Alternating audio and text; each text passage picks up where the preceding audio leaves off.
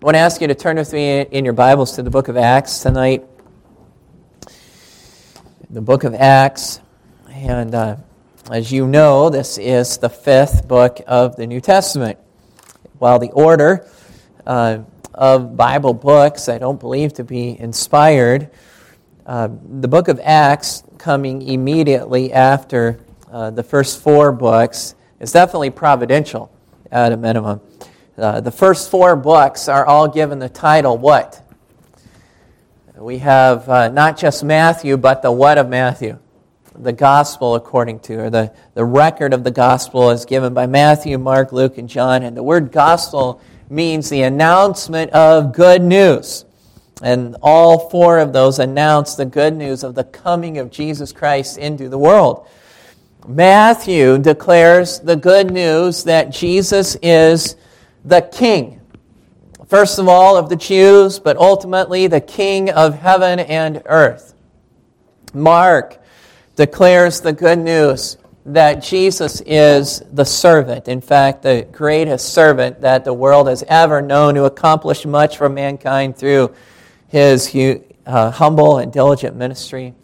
Luke uh, one of my children reading through Luke recently, maybe a couple of them, and just talking about the picture of Jesus there as the ideal man, the one in whom is the perfect combination of virtues, but especially highlighting his tender compassion to those that are in need. John declares that Jesus is the Christ, the Son of God, and that believing on him is the one source of, e- of eternal life. And each of these writers, of course, perfectly superintended by the Holy Spirit to make these emphases in the record that they give us of the life of Jesus.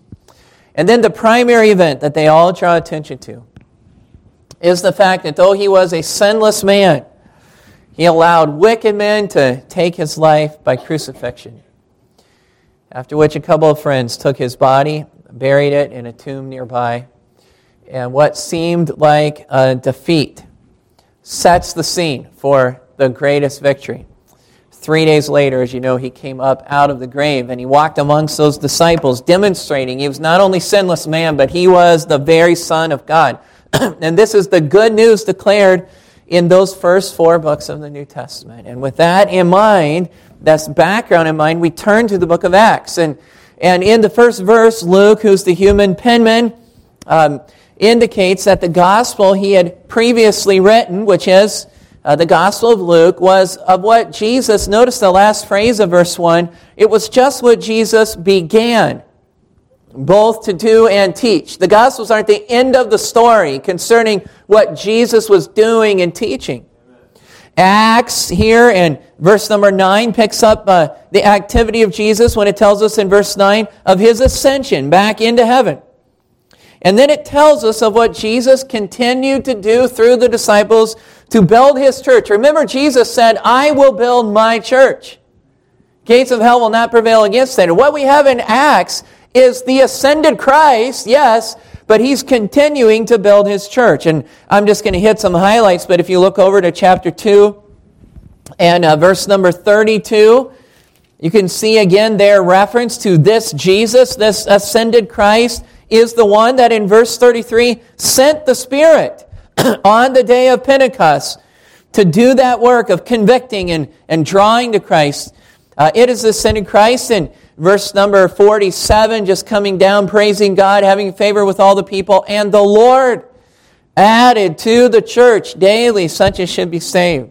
You can look over in chapter 3 and uh, verse number 26. Notice unto you first, God, having raised up his son Jesus, sent him to bless you. And it's God working through Jesus to turn away every one of you from his iniquities.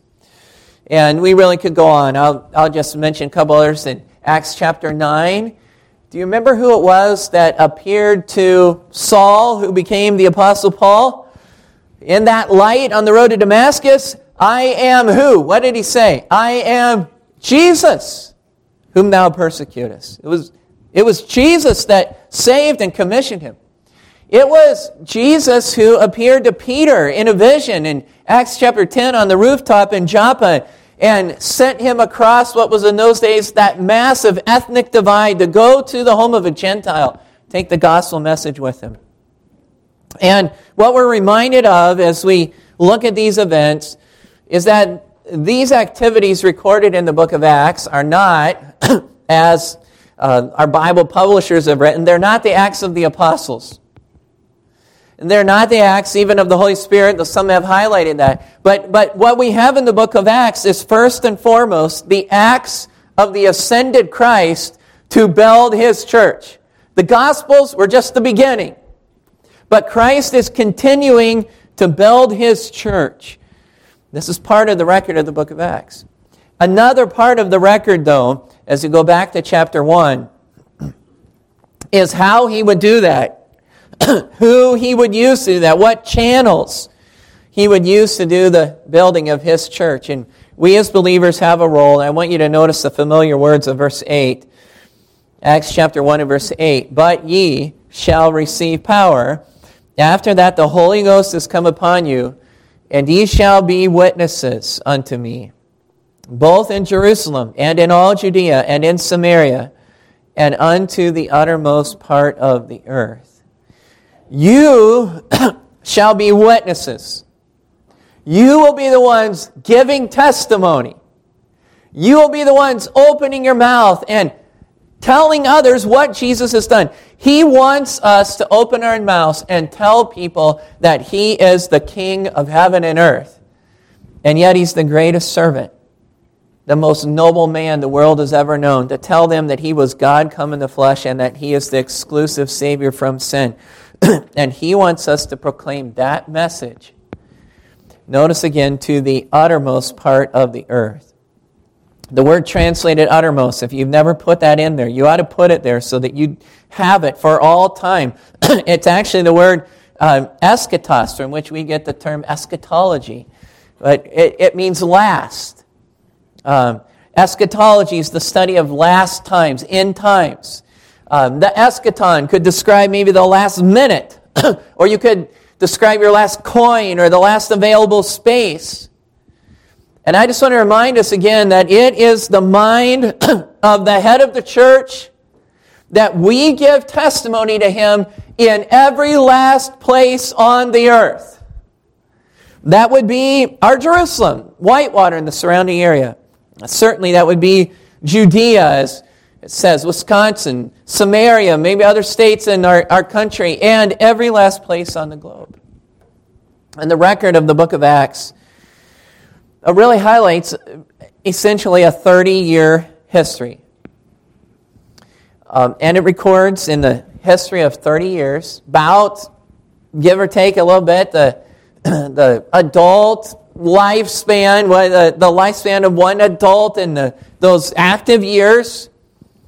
And it records the geographical advancement of the gospel of Christ from Jerusalem into Judea and Samaria Asia Minor, Greece, ultimately to the capital of the empire, to the city of Rome.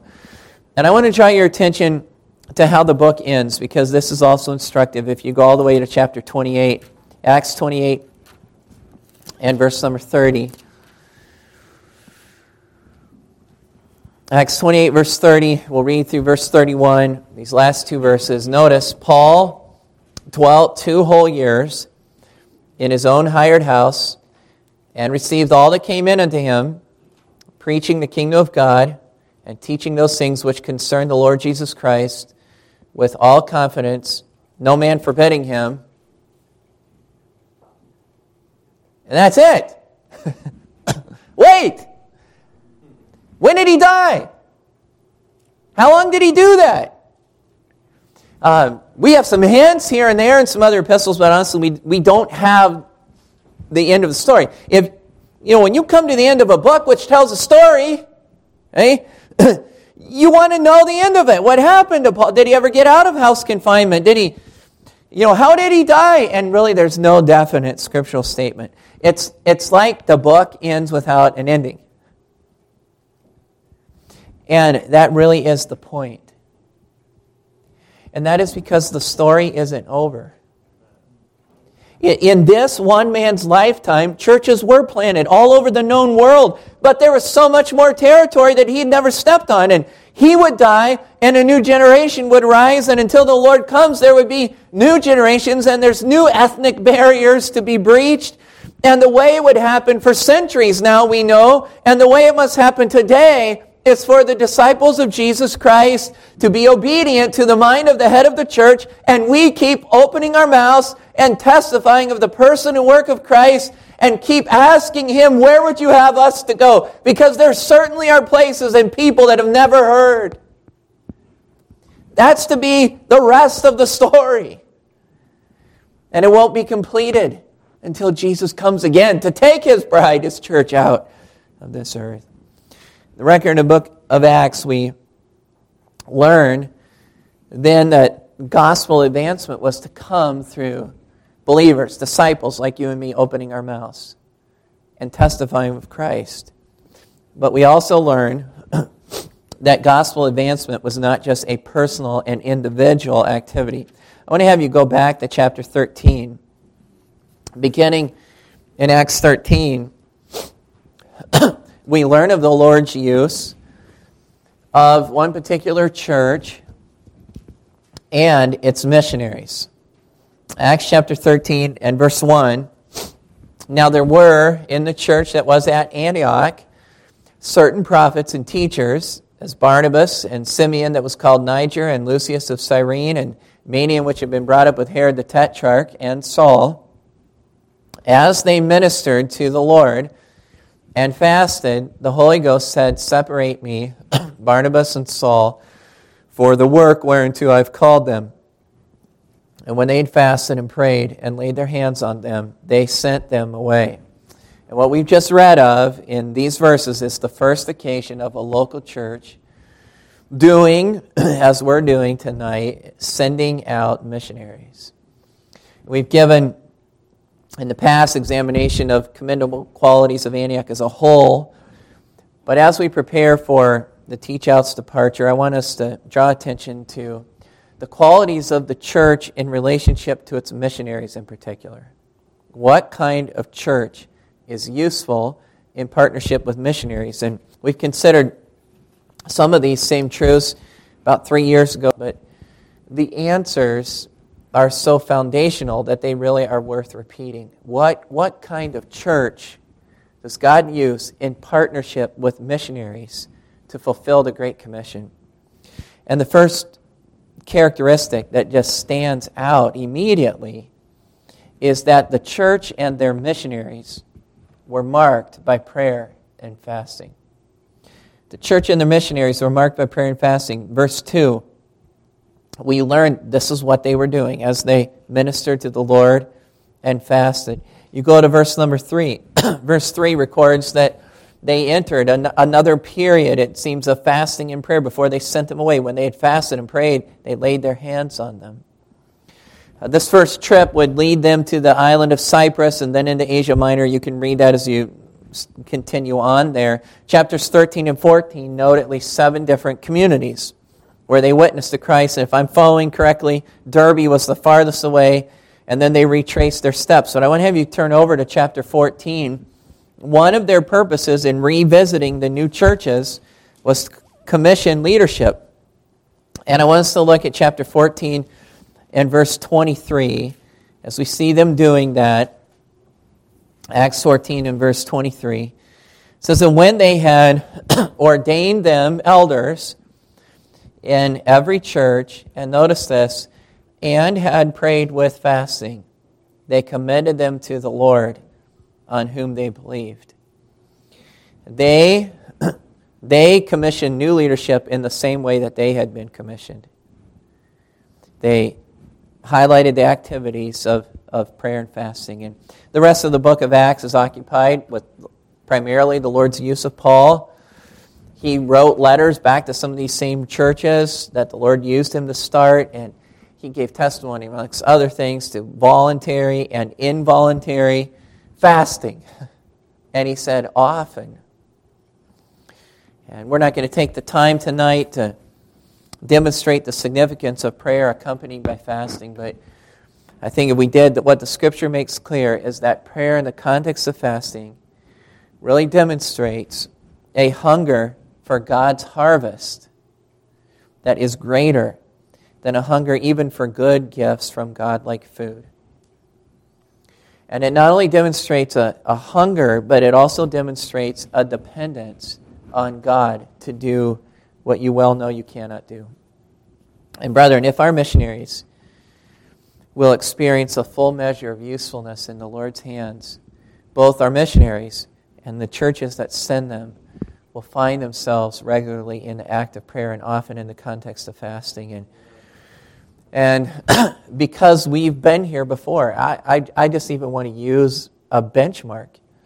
Um, last time the Muslims were with us was three years ago, and I know we emphasized it then if we didn't um, in between then.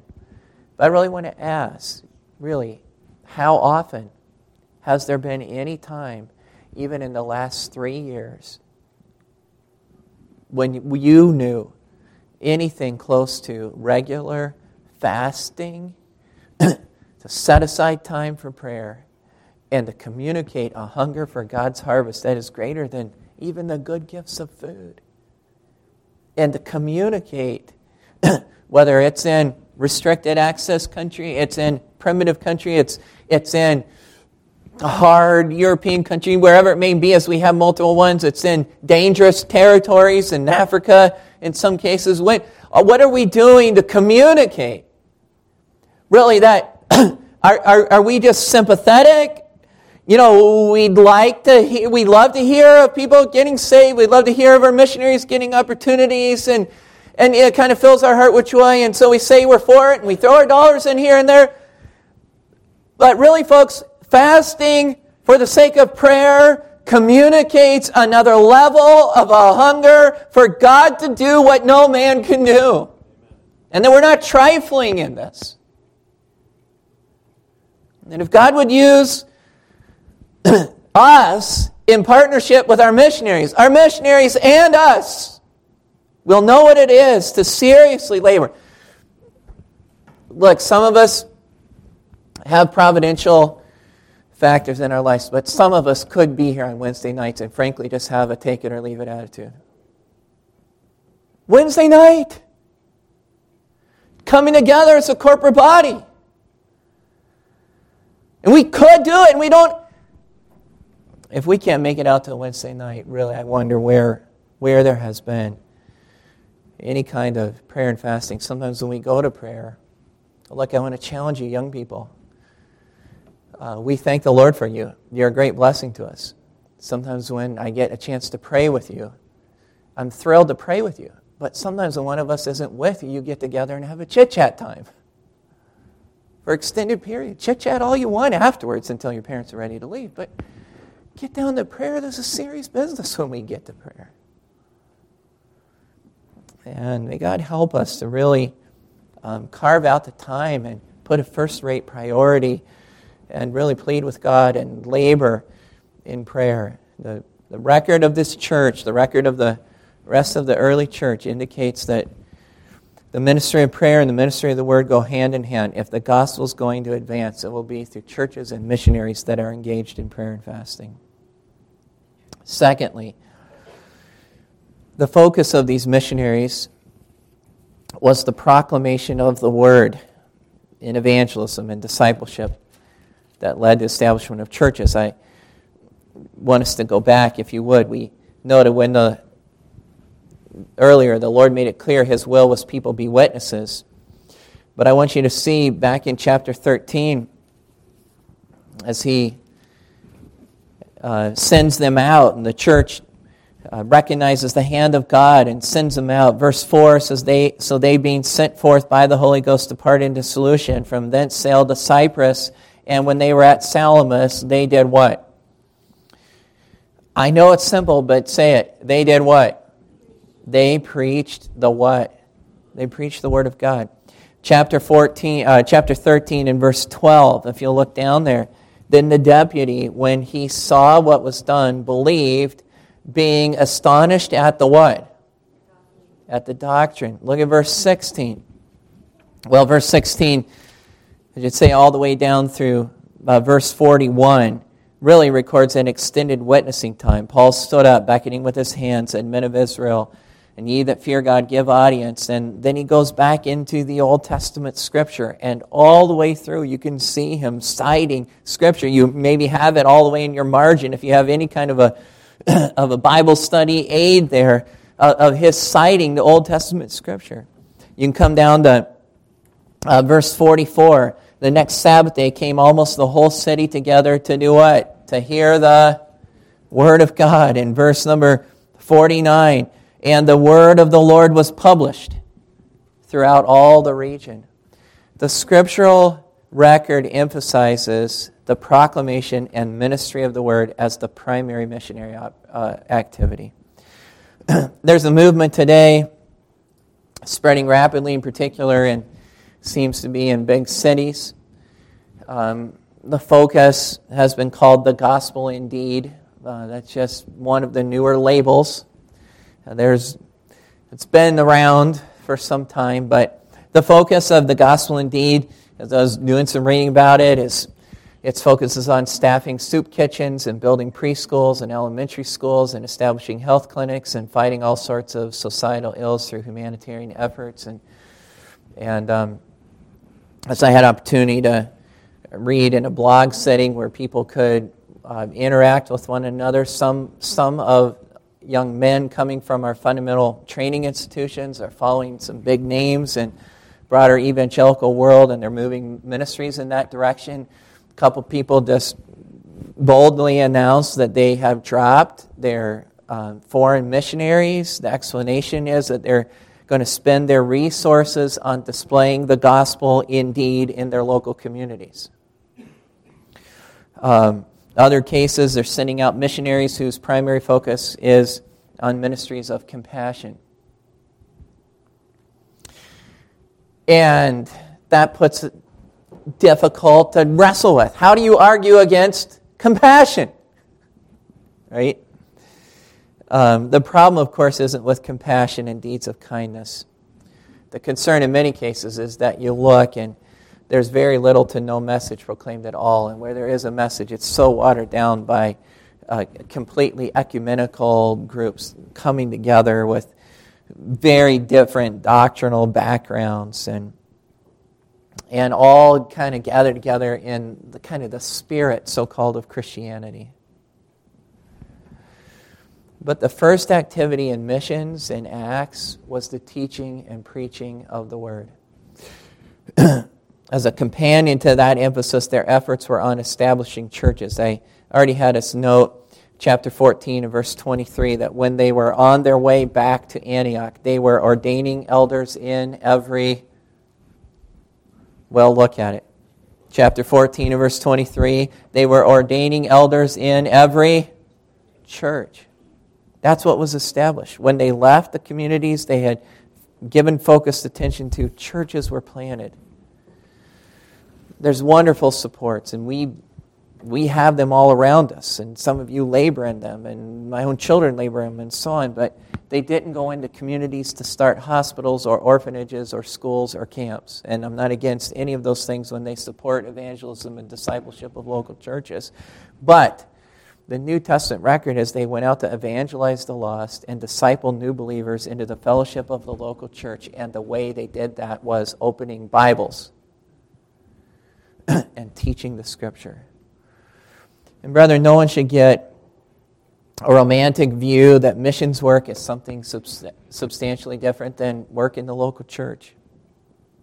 You shouldn't think that there's a better training ground for missionaries and Great Commission ministry than the mainstream function of a local church and getting involved in all of it Sunday school teaching and, and children's outreach and Bible studies and music ministry and all the things that go into all that. It's the proclamation of the word for evangelism and discipleship and establishment of churches. That's the mission of missions, according to the New Testament. And I am so thankful we've been able to see that in action in Quebec, and we're confident we'll see that again in French Guiana, that that is the focus, and it must be the focus, and we have to encourage that in our missionaries.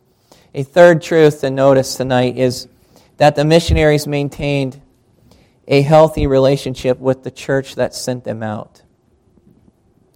The last three verses of chapter 14 record the conclusion of this first missionary journey. If you notice there, chapter 14 and verse 26 says, And thence they sailed to Antioch, from whence they had been recommended to the grace of God for the work which they fulfilled.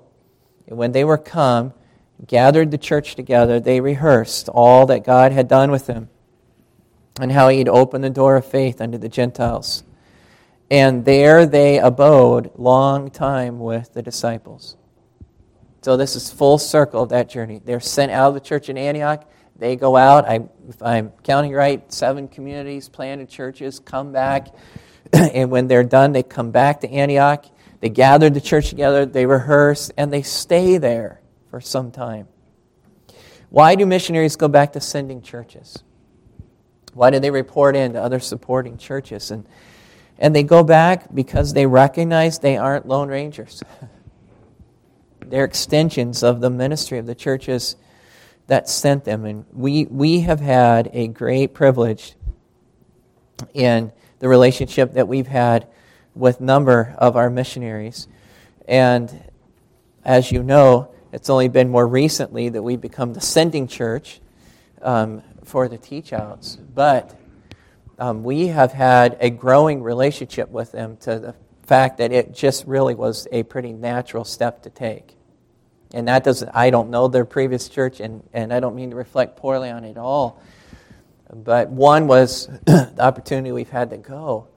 But two was how many times Brother Teach Out, Pastor Teach Out, has called just soliciting feedback, soliciting prayer, um, counsel in some way, letting us know what is going on. This is in keeping with the highest ideals.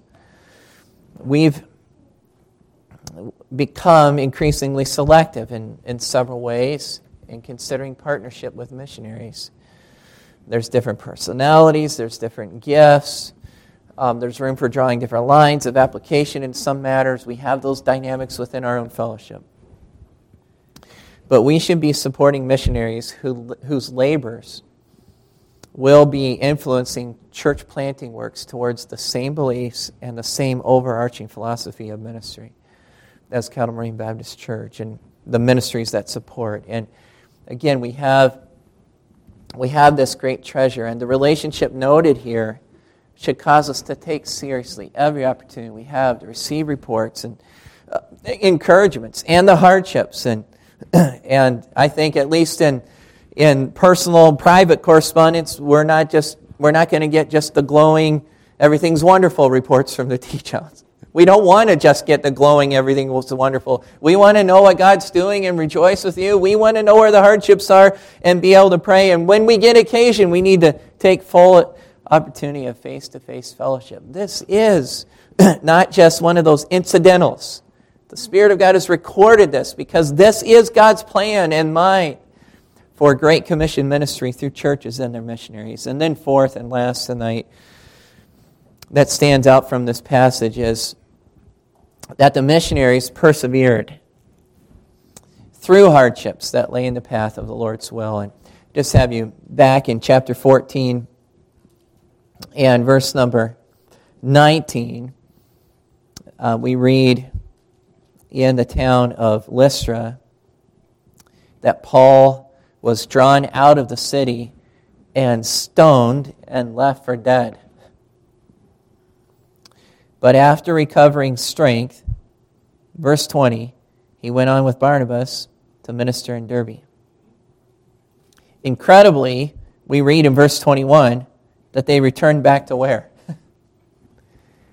they returned back to Lystra. 1 Corinthians 16, Paul explained why he was going to stay a little bit longer in Ephesus. And he explained it this way He said, A great door and effectual is opened, and there are what? And there are many adversaries. And open doors and difficulties go together in the center of God's will. There were times and places that Paul fled. There were times that he was convinced he was in the path of duty, and so he walked right into the threat of death. And in Corinthians, he says three times um, I'm sorry, that he, that he was whipped five times, he was beaten with rods three times, he was stoned once, he was shipwrecked three times.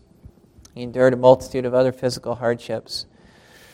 And besides this, the care of the churches, he said, was a heavy weight. Others tried to convince him not to go to Jerusalem.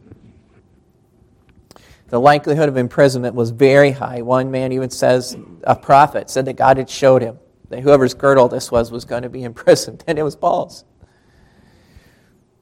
But Paul said, None of these things move me. Neither count I my life dear unto myself, so that I might finish my course with joy. The ministry which I have received, the Lord Jesus Christ, to testify of the gospel of the grace of God. And that's chapter 20 in Acts. And then there's more pleading with him, and there's more indication of, of, of difficulty that was ahead. And Luke wrote in chapter 21, he said, When we heard this, we and the people urged him not to go to Jerusalem, but Paul answered, What are you doing? Why mean ye to weep and break my heart? For I am not only ready to be imprisoned, but even to die in Jerusalem for the name of the Lord Jesus. And he didn't die in Jerusalem, but he was ready. If that's what God would have him to do.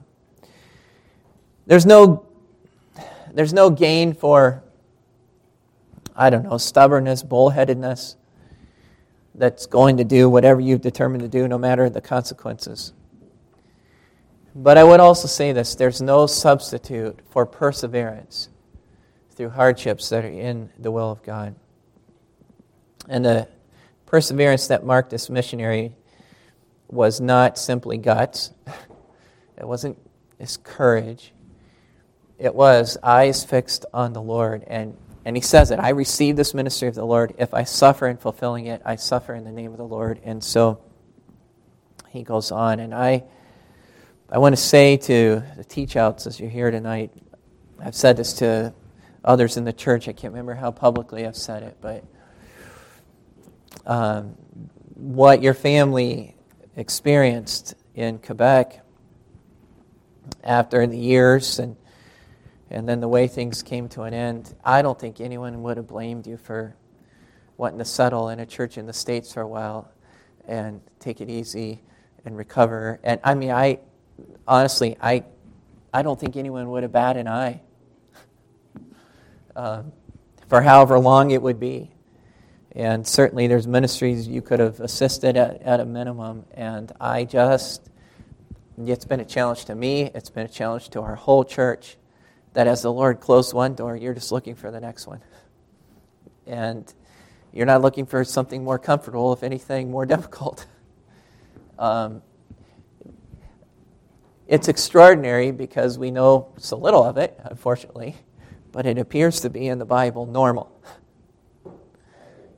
appears to be in the Bible normal that that um, we just recognize there's going to be hardships and difficulties and persevere.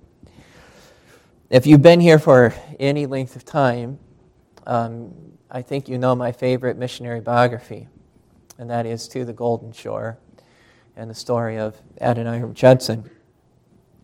In combination with that, I guess, favorite proposal, it's a sober one, the letter that Adoniram Judson wrote to Anne Hasseltine's father asking for her hand in marriage just captures me as much as anything with the sober realities, but the glorious motivations of, of missions work. Adoniram was what was on what we would call deputation today, and he met Anne in her parents' home. Um, she was helping serve some of the missionaries at the table. But he wrote this letter um, to her dad one month after they met. I'm quoting I have now to ask whether you can consent to part with your daughter early next spring, to see her no more in this world, whether you can consent to her departure and subjection to the hardships and sufferings of a missionary life, whether you can consent to her exposure to the dangers of the ocean to the fatal influence of the southern climate of India, to every kind of want and distress, to degradation, insult, persecution, and perhaps a violent death. Can you consent to all this for the sake of him who left his heavenly home and died for her and you, for the sake of perishing immortal souls, for the sake of Zion and the glory of God. Can you consent to all this in hope of soon meeting your daughter in the world of glory with the crown of righteousness, brightened with the acclamations of praise which shall redound to her Savior from heathen saved through her means from eternal woe and despair? And Anne's dad showed that to a friend of his and said, What would you do? And his friend said, I'd tie her to the bedpost. But her dad consented. And he didn't see her anymore in this world. And he didn't see his grandchildren that died prematurely. But by the time her partner that she was a help to, by the time he died, with her help in starting that work, there were 63 local churches planted and thousands of believers. And the impetus for a work that's still going on in current Myanmar to this day. And you can be absolutely certain that his consenting is part of the work that God did. I'm thankful we have missionaries that are prepared to persevere. brethren, we need to be marked by prayer and fasting. We and they need to be focused on evangelism and discipleship that establishes local churches and we need to be part of the whole structure that maintains accountability and mutual encouragement with your church. I'm thankful you're here tonight. I'm trusting you're here because of that, because this is so critical. And all of us need to be steadfast, unmovable, always abounding in the work of the Lord, because you can be certain that kind of labor is not in vain in the Lord. I want us to bow our heads and close our eyes. I would give opportunity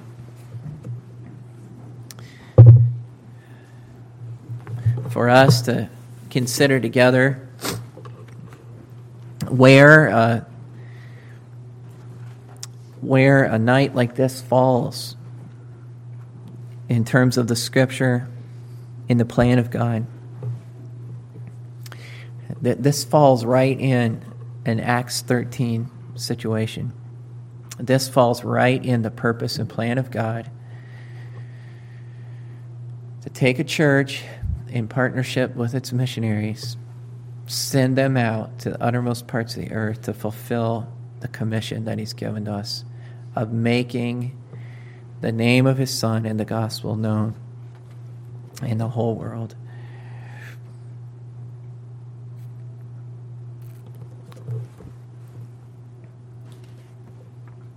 And that means that at a night like this, we are not just spectators.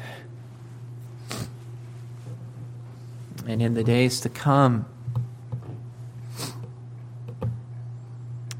we'll, we ought to be more than just cheerleaders. We have an ongoing responsibility.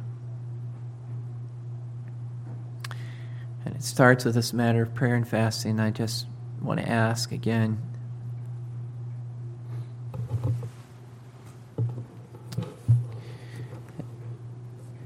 in our individual lives, in our corporate body? Are we part of fulfilling what is a first mark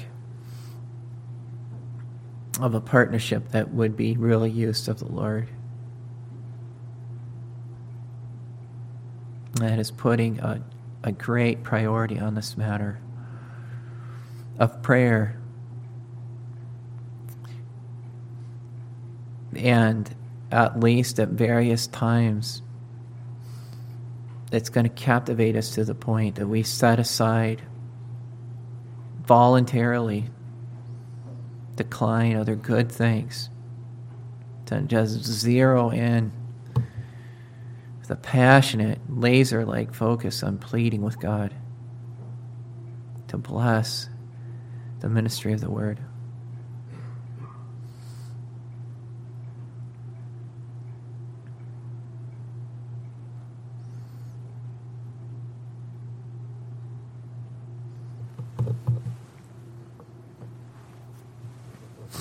We'll have more and more of that kind of a heartbeat when we're engaged in the ministry of the Word, to see the advancement of the gospel here.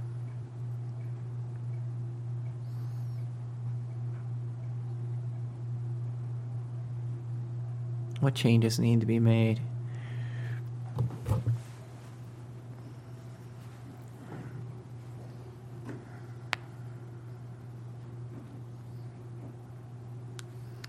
Our Heavenly Father, we thank you for the opportunity to consider the fact that this church right here in Whitewater, these missionaries, the, the relationship that you brought us to, that this is right at the heartbeat of what you're doing in the earth.